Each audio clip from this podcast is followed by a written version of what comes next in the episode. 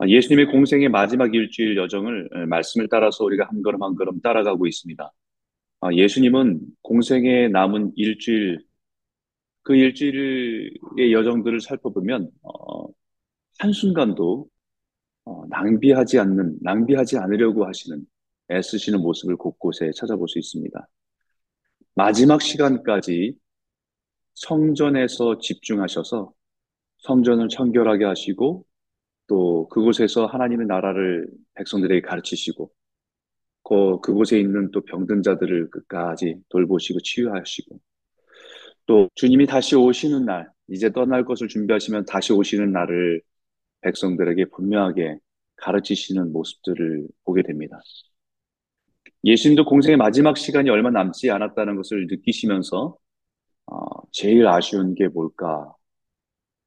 많겠지요. 어, 아직도 백성들이 하나님에 대해서 잘 모르고 어, 예수님의 십자가의 사역을 이해하지 못하고 있는 그 백성들을 볼 때 제일 것 같아요.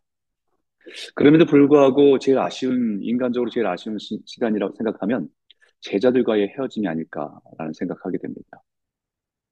3년 동안에 예수님을 믿고, 어, 예수님을 만나서 예수님을 따르고, 또 예수님 만난 이후에 가족들과 모든 것들을 주고, 어, 떠났던 제자들. 예수님과 3년 동안에 함께 웃고, 함께 울고, 모든 시간들을 함께 했던 제자들.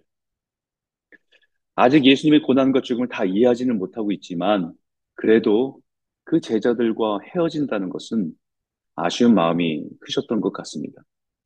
그래서 마지막 저녁, 어, 그 저녁에 어, 제자들의 발을 친히 씻겨주는 모습을 보시면서, 보여주시면서 섬김에 대한 마음을 친히 보여주신 것이지만, 아, 그 발을 씻어 그 예수님의 마음 중에는 그동안 나와 함께 걸어온 것에 대한 고마운 마음도 아마 표현하는 것은 아니었을까라는 생각을 해보게 됩니다. 최후의 만찬이라 불리는 공생의 마지막 저녁 식사만큼은 사랑하는 제자들과 함께 하고 싶었던 예수님의 마음이죠. 그런데 그런 순간의 다음에는 우리 중에 누가 라는 논쟁과 다툼이 있었다고 합니다. 아직 예수님의 구속 사역을 온전히 이해하지 못한 채 못한 제자들이었기 때문에 단지 예수님이 이스라엘의 지도자로 어, 들어와서 이스라엘이 이끌어갈 차기 어, 대선 주자처럼 느꼈기 때문에 그 위에 자신들의 역할들을 나름 기대하고 있었고 그러다 보니까 누가 더 중요한 사람인가 그 누가 주님이 누구를 더 인정하는가에 대한 생각에 아마 서로 간에 생각을 나누고 다툼이 일어나게 된 것 같습니다. 그런 제자들을, 제자들에게 예수님께서는 세상에서는 크고 작다는 생각으로 위치가 정해지고 계급이 정해지고 위에 있는 사람은 아래에 있는 사람을 지배하고 다스리는 것이 당연하지만 너희는 그래서는 안 된다. 오히려 큰 자는 젊은 자와 같고 다스린 자는 섬기는 자와 같다 이렇게 말씀하셨어요. 유대인 유대인의 전통적인 문화에서는 큰 자는 사회에서 어, 연륜이 있고 나이가 많은 어른입니다. 당연히 어, 존경을 받고 또 섬김을 받는 자리에 있는 것이 일반적입니다. 그런데 오히려 그 나이가 있고 어, 연로한 그런 큰 자가 오히려 천이처럼 열심히 봉사하고 섬기는 자리에 있는 것이 그 사람이 오히려 정말 큰 자다. 이렇게 말씀하시는 겁니다. 여러분, 자존심과 자존감이 있습니다. 자존심이 강한 사람이 있고, 자존감이 강한 사람이 있습니다. 자존심은 남에게 굽히지 않고 스스로 자신에 대한 가치나 품위를 지키려고 하는 마음입니다. 자존감은 스스로의 품위와 자식이, 자기 자신을 스스로 존중하는 마음입니다.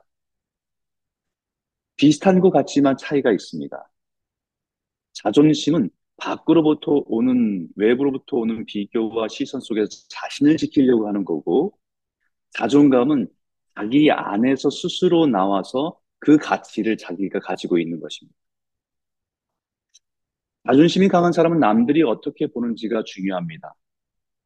자신이 불려지, 불려지는 호칭, 그것이 잘못됐을 때 굉장히 화가 나거나 기분이 상하거나 마음이 상하죠. 자신이 타고 다니는 차, 그것을 보면 사람들이 어떻게 볼까라고 생각하는 것을 의식하지요. 다른 사람의 말, 자기가 무시당했다는 말에 무시당했다고 느껴지면 굉장히 마음이 상처를 받기도 하고 감정이 불안정해지는 것입니다. 하지만 자존감이 강한 사람은 자신이 어떤 차를 타고 다니든 그거는 단지 도구일 뿐이지 그것으로 인해서 자기의 가치가 떨어지지 않는다는 확신 속에서 어, 안정감을 가지고 있죠. 어떤 일을 하든 그것이 3D 직업을 가지고 일을 하든 어떤 일을 하든 내가 그 직업 때문에 어, 사람들의 평가를 받지 않는다라는 것으로 자기의 가치를 지키고 있는 사람입니다. 예수님 말씀하시는 큰 자는 내면에서의 자존감이 강한 사람입니다. 내면에서의 가치가 확고한 사람입니다. 자신이 어쩐 일을 한다고 해서 자기가 가치가 떨어지지 않는다는 거죠. 종처럼 사람들의 발을 씻어준다고 해서 자기가 종이 아니라는 걸 분명히 알고 있는 거죠. 종처럼 일해도 자신의 가치가 무시되거나 떨어지지 않습니다. 남들이 나를 뭐라고 한들 그것이 그 사람의 자존감에 상처를 내지 않습니다. 예수님이 친히 종들이 하는 일을 제자들을 위해서 무릎을 꿇고 하신 것이 예수님이 자존심이, 자존감이 상하지 않습니다. 그 섬, 섬김의 자리에 있는 것이 낮아진 것이 아니라 오히려 모든 권위와 편견에 자유로운 사람이 할 수 있는 것이다라는 것을 보여주신 것입니다. 그리고 이렇게 말씀하시지요. 너희는 나의 모든 시험 중에 항상 나와 함께 한 자들인즉 이렇게 말씀하셨어요. 너희는 나의 모든 시험 중에 항상 함께 한 사람들이다. 예수님의 말, 모든 말과 삶을 보고 경험한 제자들에게 너희는 나의 모든 시험 중에 나와 함께한 사람들이야. 예수님이 지금까지 함께 걸어오신 공생애를 나의 모든 시험이라고 말씀하셨어요. 예수님의 3년의 공생의 시간들을 한마디로 나의 모든 시험의 시간이었다라고 말씀하신 겁니다. 그런 의미에서 다시 예수님께 보면 예수님의 공생이 시작하는 시작부터 노골적인 시험이 시작되었습니다. 광야에서 마귀에게 시험 받는 일부터 시작되죠. 세 가지 시험입니다. 하지만 핵심은 한 가지입니다. 스스로 하나님의 아들임을 증명해 보라는 것입니다. 만일 하나님의 아들이거든 돌을 들어서 떡을 만들어 보라는 거예요. 만일 하나님의 아들이거든 성전에서 뛰어내려 보라는 겁니다. 만일 나에게 엎드려 경배하면 세상의 모든 영광을 줄 테니까 하나님의 아들의 영광을 한번 누려보고 살아보라는 것입니다. 이 말은 반대로 얘기하면요. 하나님의 아들이 그렇게 배고픔을 가지고 살아가야 되겠냐. 하나님의 아들이 그렇게 초라하게 살아가야 되겠냐라고 하는 시험이에요. 그 시험에 예수님 말씀으로 마귀를 물리치십니다. 그리고 마귀가 떠나, 떠나갈 때 성경은 이렇게 기록되어 있어요. 마귀가 모든 시험을 다한 후에 얼마 동안 떠나니라. 얼마 동안 떠난 것입니다. 완전히 떠난 것이 아니에요. 그 이후에도 끊임없이 예수님을 따라다니면서 시험했다라는 거예요. 때론 세례 요한의 제자들을 통해서 예수님을 시험했습니다. 세례 요한은 늘 금식하는데 금식을 습관처럼 하고 기도하는데 심지어 바리새인들도 정기적인 금식을 하는데 왜 당신과 당신의 제자들은 금식을 하지 않는 겁니까? 당신 영성 있는 분 맞습니까? 금식도 안 하는데 경건한 분 맞습니까? 금식도 안 하면서 메시아인 거 확실합니까?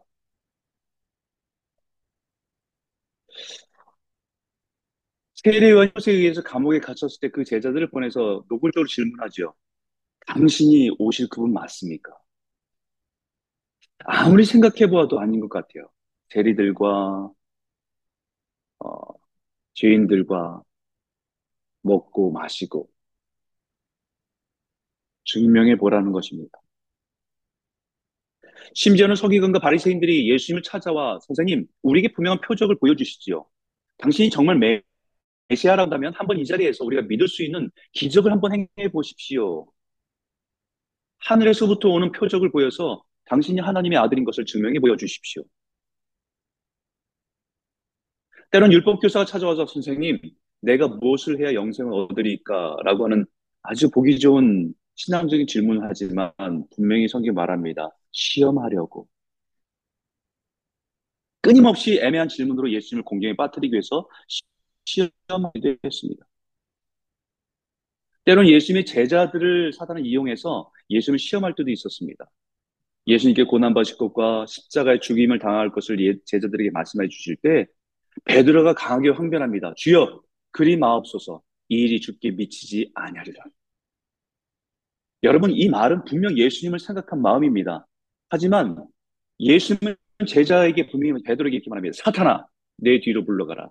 너는 나를 너 사단이 베드로의 말을 이용해서 예수님을 시험하고 있다는 것을 보여주신 것입니다. 나는 그 사람을 위해서 한 말인데 그 말이 그 사람을 신앙에서 하나님께서 원하시는 길, 길을 걸어가는데 이탈하게 만드는 말이 사단의 도구로 사용될 수도 있다는 거예요.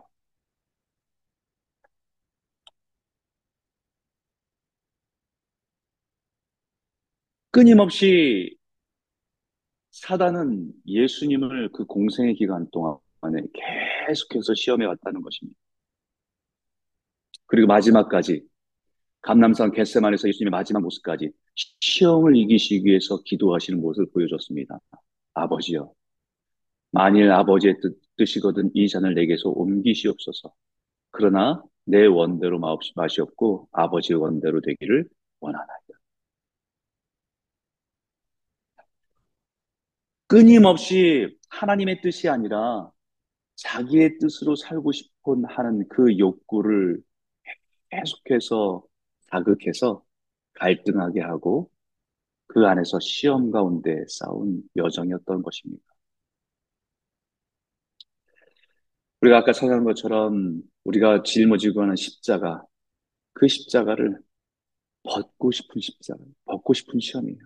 벗어버리고 싶은 시험입니다. 끊임없이. 그 벗고 싶은 실, 내가 사랑하는 사람에게 의해서 나를 위해서 해주는 말처럼 들려지기도 할 겁니다. 아, 그렇게, 그렇게 해서 뭐해? 누가 알아줘? 예수님의 공생애는 나의 모든 시험의 시간이라고 말씀하셨듯이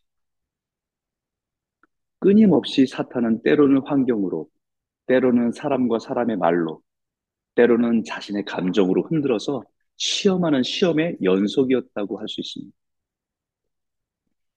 예수님께서 공생의 모든 시험을 시험 받으신 것은 힘이 없어서 능력이 없어서가 아닙니다. 히브리서에 분명히 말씀하고 있듯이 우리에게 있는 대제사장은 우리의 연약함을 채우려 하지 아니하는 자가 아니요 모든 일에 우리와 한결같이 시험을 받은 자로 돼 죄는 없으시도다. 우리와 같이 육신의 연약함을 가지고 모든 시험을 받으셨지만 시험을 이기시고 죄를 짓지 않는 모습을 보여주시기 위함입니다. 뿐만 아니라 히브리서 2장 18절에 자기가 시험받아 고난을 당하셨은즉 시험받는 자들을 능히 도우시니라. 시험을 능히 이길 수 있도록 우리를 도우시기 위함이라고 말씀하시는 거죠. 그 모든 시험의 본질은 하나님의 뜻을 거스르고 내 뜻대로 살고자 하는 싸움입니다. 그래서 예수님은 늘 제자에게 시험에 들지 않게 깨어 있어 기도하라. 마음에는 원이로 돼 육신이 약하도다 하시고 육신의 연약함 때문에 시험은 늘 찾아옵니다. 마음에서는 하나님이 원하시는 것을 따라 살아가길 원하지만 그렇게 하고 싶지 않기 때문에 시험에 드는 것입니다. 선악과를 먹지 말아야 한다는 것은 알지만 내 육신이 원하는 대로 살아가고 싶은 욕망 때문에 시험에 드는 겁니다. 그렇기 때문에 시험에 들지 않게 깨어 있어 기도하라. 인생의 모든 시험을 이기는 유일한 힘은 깨어 기도하는 것 뿐입니다. 예수님이 공생애를 나의 모든 시험 시간, 시험의 시간에 끊임없이 흔들고 시험하는 모든 영적인 도전을 이길 수 있었던 유일한 힘은 깨어서 기도하는 것밖에 없었다는 거죠. 성경 계속해서 예수님의 삶을 따라가다 보면 예수님은 습관처럼 기도하러 저녁에 가시고 이 말이 계속 반복돼요. 사람들의 환호가 있을 때 뒤로 물러나서 오히려 그 환호를 멀리한 채 다시 홀로 하나님 앞에 엎드려 기도하는 자리로 나아가시고 공생의 마지막 저녁까지도 예수님은 습관을 따라 기도하러 나아가신 것입니다. 그리고 제자들에게 당부합니다. 유혹에 빠지지 않게, 시험에 빠지지 않게 기도하라. 그리고 기도하라. 기도할 때에 하나님이 도우십니다. 천사가 하늘로부터 기도하는 예수님에게 힘을 더하신 것처럼 그 모든 시험을 넉넉히 이길 수 있도록 도우십니다. 또 한 가지 예수님께서 보여주신 시험을 이기기 위해서는 서로가 서로를 위해서 기도해 주어야 합니다. 32절에 보니까 제 베드로에게 이렇게 말하죠. 그러나 내가 너를 위하여 내 믿음이 떨어지지 않기를 기도하였노니 너는 돌이킨 후에 내 형제를 굳게 하라. 베드로야, 너는 네가 믿음이 강해서 시험에 안 들고 살아온 줄 알지. 사실은 내가 너를 위해서 너의 믿음을 위해서 시험 들지 않도록 기도해 온 것이다라는 말씀이에요. 우리 인생도 시험의 연속입니다. 조금 은혜를 받아 믿음으로 섰다고 느꼈지만 금방 사람의 말에 흔들리기도 하고 내가 처한 현실과 상황에 시험에 들어 낙심에 빠지기도 합니다. 그렇기 때문에 주님은 끊임없이 시험에 들지 않게 깨어 기도하라. 또 내가 사랑하는 형제가 시험에 들지 않기를 위해서 기도하라. 예수님께서 공생의 마지막까지 자신의 원대로 하고자 하는 시험을 물리치시고 예수 하나님의 원대로 순종하기 위해서 몸부림치신 모습을 보여주신 것처럼 우리들에게 깨어서 기도하라라는 것이죠. 기도할 때에 힘, 힘 주십니다. 천사를 통해서 믿음으로 살아갈 수 있도록 힘을 더해 주신 것처럼 기도할 때 힘 주십니다. 사는 성도 여러분, 우리가 찬한 것처럼 내 모든 시험, 무거운 짐을 주 예수 앞에 다 아뢰면 우리를 불쌍히 여겨 구원해 주리 은혜의 주님, 오직 주님. 그 주님밖에 없음을 고백하며 나아가시는 모든 성도가 되시기를 주의 이름으로 축복합니다.